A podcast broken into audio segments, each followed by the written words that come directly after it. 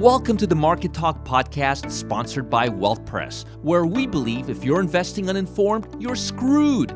Get the inside scoop on what's driving the markets today and what that means for your money, all in just 15 minutes.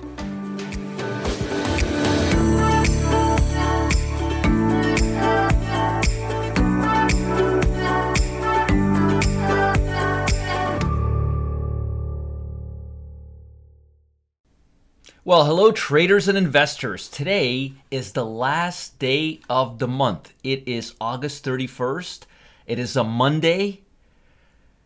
I, I have no clue where the summer has gone, but let's get into it right now. I've got a lot of stuff to talk to you about. It's a fresh new week. Let's talk about the news that's setting up, and then I'll talk about global economy, then I'll talk about US economy, and then I'll go into the stocks. Remember, we do everything from the global perspective, narrower, narrower, narrower, and narrower. So, this week is going to be a big week for manufacturing and construction. Why? Well, we have the PMI manufacturers final, we have the ISM manufacturing index, we have construction spending, we've got factory orders, goods and services trade, aside from and productivity and cost to and employment situation. But the biggest reports of the week, in my opinion, is going to be the ISM Manufacturing Index, jobless claims, and employment situation. Now, let's get into the and again, I'm looking at the moving average on the jobless claims. The moving average, anything below a million would be uh, has to, they haven't updated it yet. They usually update it second half of Monday. I'll get into that. I'll get the, through the expectations, but the four week moving average is right around the 1.17 million anything below 1 million and will be below the four week moving average. As long as the four week moving average is moving down, that means unemployment numbers are looking better and better. So let's start with the global economy. Wall Street turned in its fifth straight weekly gains, and China manufacturing grew, held steady. Growth held steady. Excuse me. U.S. U.S. stocks benefited from the Federal Reserve Chairman Jerome Powell, who can't keep anything close to his vest, announced strategy change that could keep interest rates low. The change dubbed average inflation targeting, they're getting really creative, folks, could hold rates down even if inflation hits the Fed's 2% target. And that was a big, big plus last week. After the market heard that, it, it got fairly bullish fairly fast because everyone was anticipating that the Fed would have no need to put more money into the market once it's reached its 2% target because that's where we were in growth. Our GDP was above 2%. But now they're saying they're going to keep keep this average inflation targeting at 2%. They're getting very very creative. Now, I'm going to tell you guys something I shouldn't be saying. All this creativity, it's going to bite us in the ass. It's going to bite America so much in the ass, but we're nowhere near there because our deficit keeps getting bigger at the expense of these factors that keep propping the stock market higher. But it's it's a new world out there, folks. It's a world of momentum. But again, gold markets are getting steady. VIX is staying above 20. Um, the bottom line is there's a lot of work. There's a lot of momentum is overbought. Uh, the the the percentage of stocks above the moving average. There's a lot of factors that are pointing to a upcoming sell-off. We don't know how big it's going to be, but there is going to be a minor correction in in stocks. It almost has to happen because the momentum levels are just overbought. Japanese markets were lifted by gains for five major trading companies after investor Warren Buffett announced that it bought stakes of just 5% of those companies. Global stock markets recovered most of this year's loss despite rising COVID infections and the numbers in the United States, Brazil, and some other countries. It really is amazing. I gotta, I get, I gotta give our, uh, I gotta give Trump some props. He really is putting uh, he's putting the heat under the butt of the feds. He's heating them up and he's making them focus on the stock market. And again, it's really good right now, but over the long term, it's going to bite us in the butt. S&P 500 index record highs propelled by big gains for technology investors. And if we were to look at the most strongest stocks, we got L Brands. Remember I told you retail's making a comeback? Remember what I told you guys about UPS and FedEx? Nothing changed. This was about three weeks ago. Nothing changed. Salesforce is still up there. ABMD is up there. PayPal is up. D. FCX is up there. That's that's a big one right now. And again, you got basic materials. basic materials and you have power companies and you have transport companies, you have companies that basic materials, productivity, you have companies that are not reliant on the technology sector very much. That's key. ROL, power, uh, let's see here. Where was the other one? DE, ROL, and power. Those three.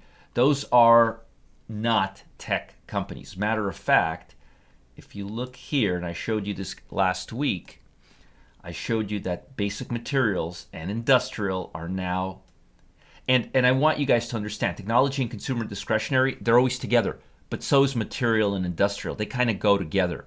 But these are very defensive sectors and we're starting to see upside in those sectors on the S&P as you will soon see. I think I just rhymed. Uh, so here you got power, industrial. You've got Deere, industrial. These are industrial stocks and they're moving higher and higher. And again, as I mentioned before, we now have a lot of stocks. This is a shorter term time frame. Let me go to the major one. This is the longer term. Didn't mean to confuse you.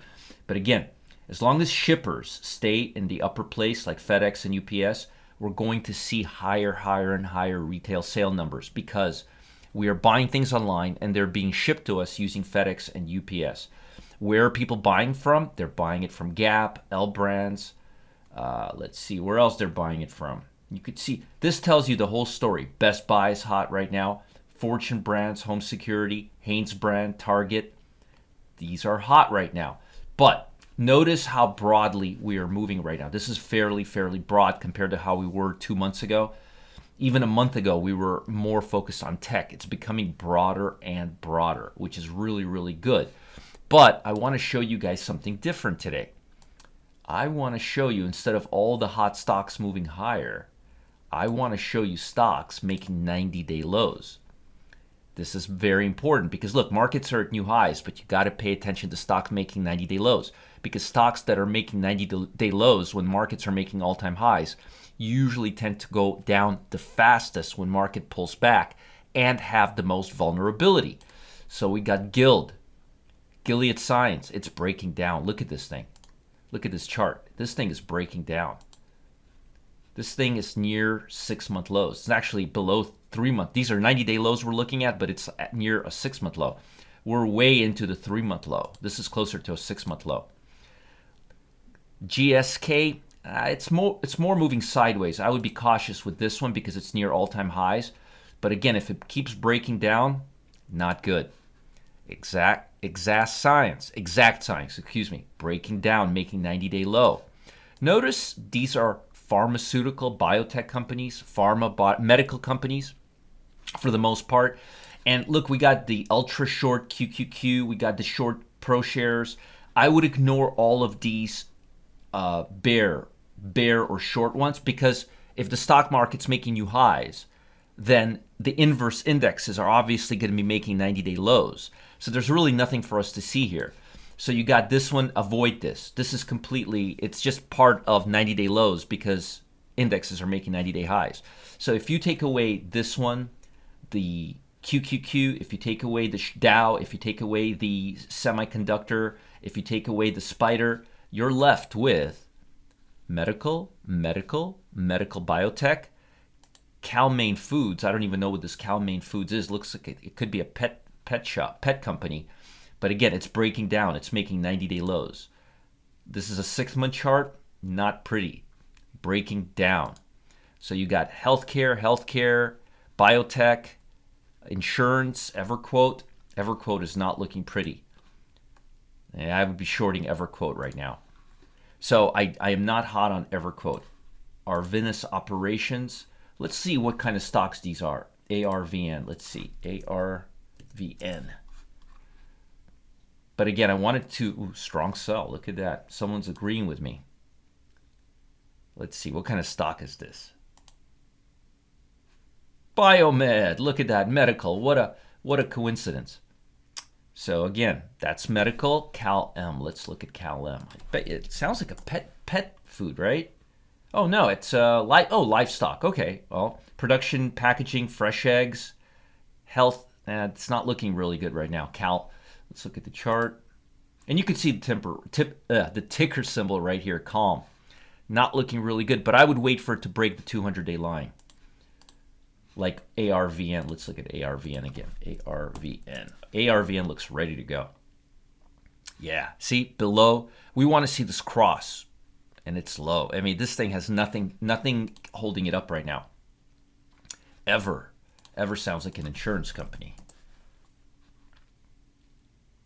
Oh, yeah. See, below the 200 day line. Let's see. Insurance shoppers. Yeah, EverQuote is not looking pretty. So I'm pretty bearish on this EverQuote, and I'm pretty bearish XS Science. Let's see here. Oh, yeah. Definitely below the 200 day line. Biomed.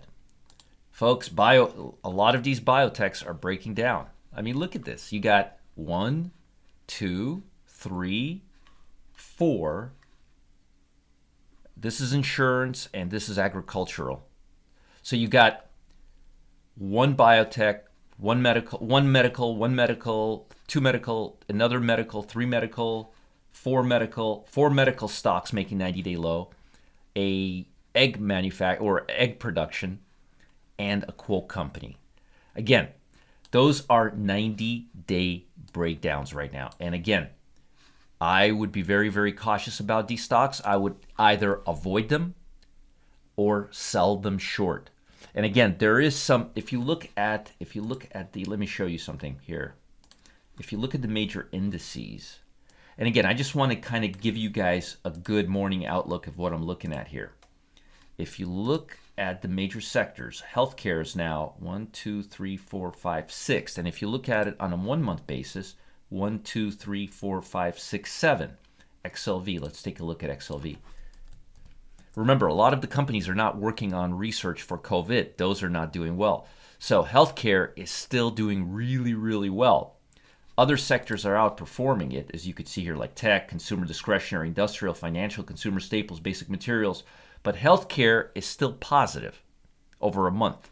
But if you look at these stocks, if you look at these 90 day breakdowns, so when you see a sector making all time highs and you see stocks in that sector making breakdowns, breaking down, what do you think is going to happen to these stocks when the index starts cooling off a little bit or has a little pullback? These stocks are going to go further down the strong get stronger or maintain their relative strength, and the weakest stocks start going down. So, Gilead Science, GlaxoSmithKline, Exact Science, Arvin, no. And then again, you have this Cal-Maine Foods, and EverQuote. They're not here nor there. I, w- I would kind of wait and see what happens with Calm, but EverQuote, this thing is bearish. And again, think about something right now, folks. The markets are overbought. They are overbought. Put to call ratio. Let me show you the put to call ratio. Oops, wrong wrong site. We're looking at like three different sites right now to get our to get our info. Actually, probably like six or seven sites. Look at the put to call ratio. The highs are getting lower. We already reached 62. Look at the momentum levels, folks. I'm just I'm just pointing this out to you because momentum levels. Look at this percentage of stocks trading above the 50-day moving average in the S&P, 80th percentile. Look at this. Let me just move this we we went all the way up. We went a little bit down to 66 and now we're at 80 again. Folks it just doesn't stay around here. This is a monthly chart of 20 year momentum levels. When x amount of stocks move above the 50 day moving average we cool off. And if you look at the 200 day line it looks like it may be cooling off already. It's starting to come up but i don't think it's going to go up too much. I don't think it's going to go to the 80th percentile before coming back if you look at this, it's still bouncing back from the lows that we saw post COVID 19. So the market is bouncing, bouncing, bouncing, but it's running out of momentum. Put the call ratio, momentum levels, they're all telling us the markets are overbought. And most importantly, if you look at the chart, you will see here, as I always show you guys, higher. We went. I'm, I don't have the the RSI here. Oh no, I don't have the RSI. RSI highs are moving lower. Same thing here. RSI moving lower. We're due for a cool off. Again, be cautious out there and pay attention to these stocks. Guild, GSK, EXAS, and ARVN. I would say those are definitely the four stocks that are on my chopping block right now. Have a great week. Bye. Thanks for listening today. Make sure to subscribe to the Market Talk podcast on Spotify, Apple Podcasts, or whatever platform you're listening from today so you don't miss any important news regarding your money and your investments. Have a great rest of your day. My name is Roger Scott and happy trading.